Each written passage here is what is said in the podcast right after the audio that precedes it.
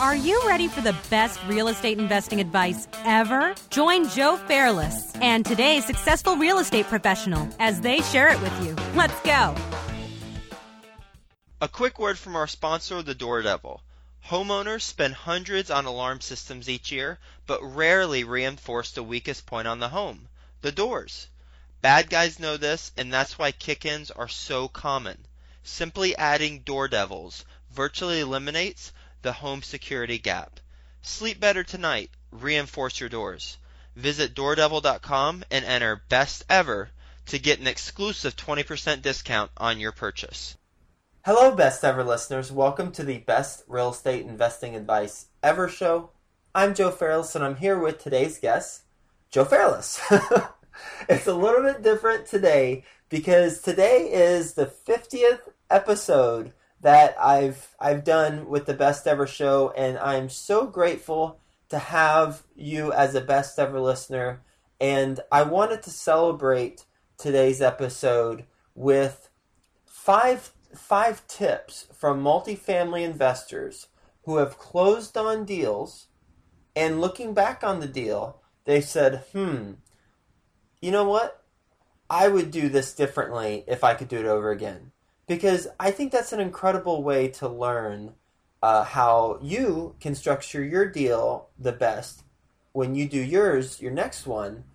Uh, that's at least how I learn. I learn from other people's mistakes and other people's achievements, and quite frankly, I learn perhaps more from the mistakes uh, as I do from the achievements. So let's get into top five things that multifamily investors who I've spoken to have told me they would do differently.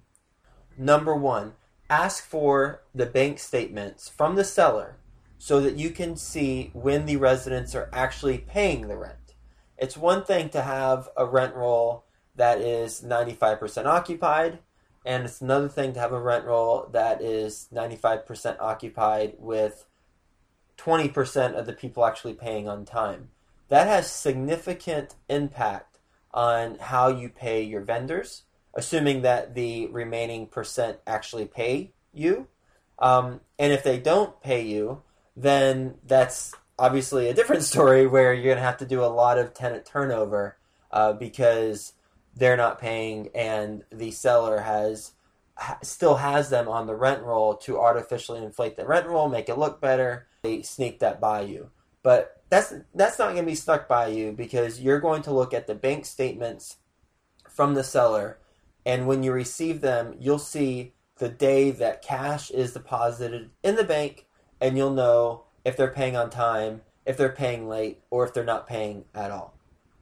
Number 2 ask an insurance agent if any mandatory changes need to be made in order to continue coverage you should get an insurance inspection prior to closing because there have been multiple times uh, with multiple investors that I've spoken to who have said that they closed on a property, their inspectors said everything checked out fine, but the insurance company asked them to make improvements in order to maintain the insurance policy.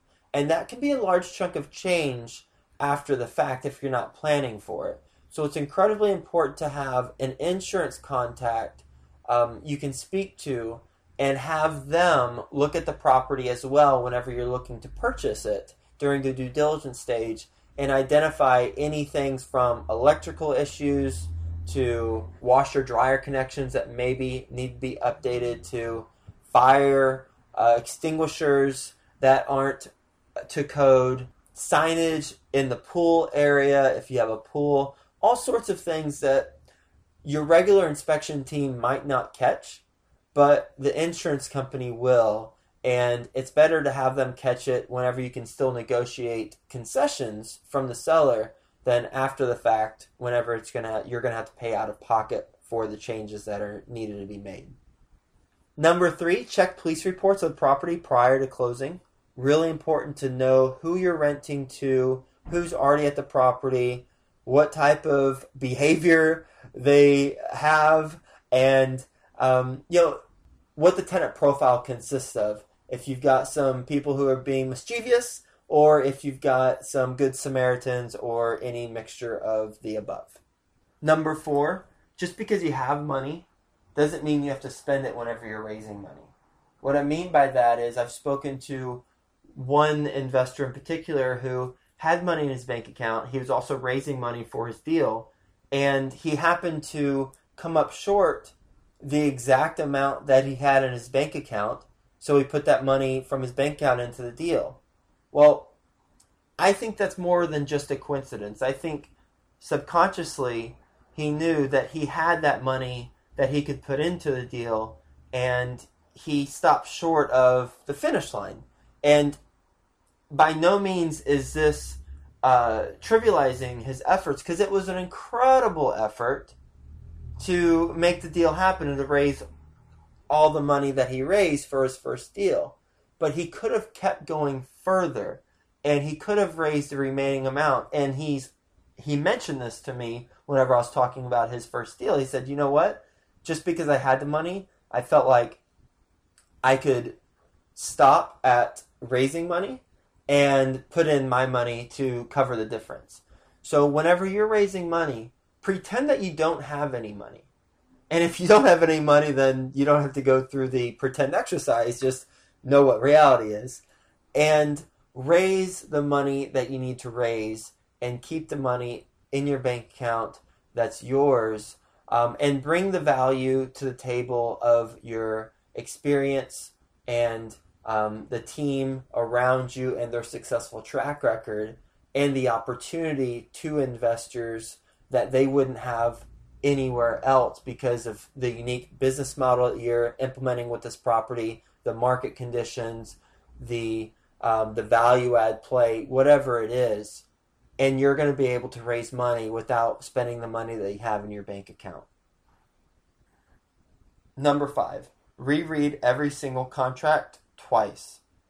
For example, the investor who mentioned this has a property management company who he has a contract with, and he didn't see in the contract that the management company was actually getting late fees whenever residents were paying late. So anytime a resident pays after the fifth, the property management company is getting the late fee and not the investor. In my mind, that's like mind boggling why that would be the case.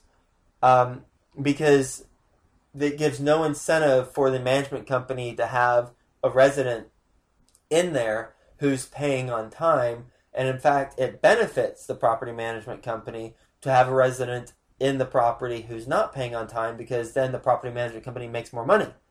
But the, the owner and and the investor doesn't benefit because their bills are being paid late. Their mortgage payment is a stressful moment at the beginning of the month because they're having residents who are paying late and they're not getting any compensation for that.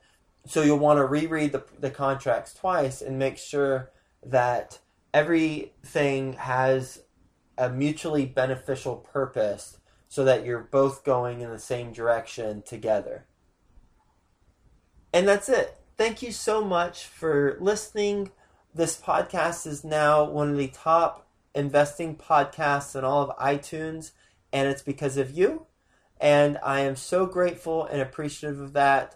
If you'd like to um, help me out, I would um, love if you could write some sort of review in iTunes. That always helps out and uh, we'll get into episode 51 tomorrow. And we've got an excellent best ever guest for you. So get excited, and I'll talk to you tomorrow.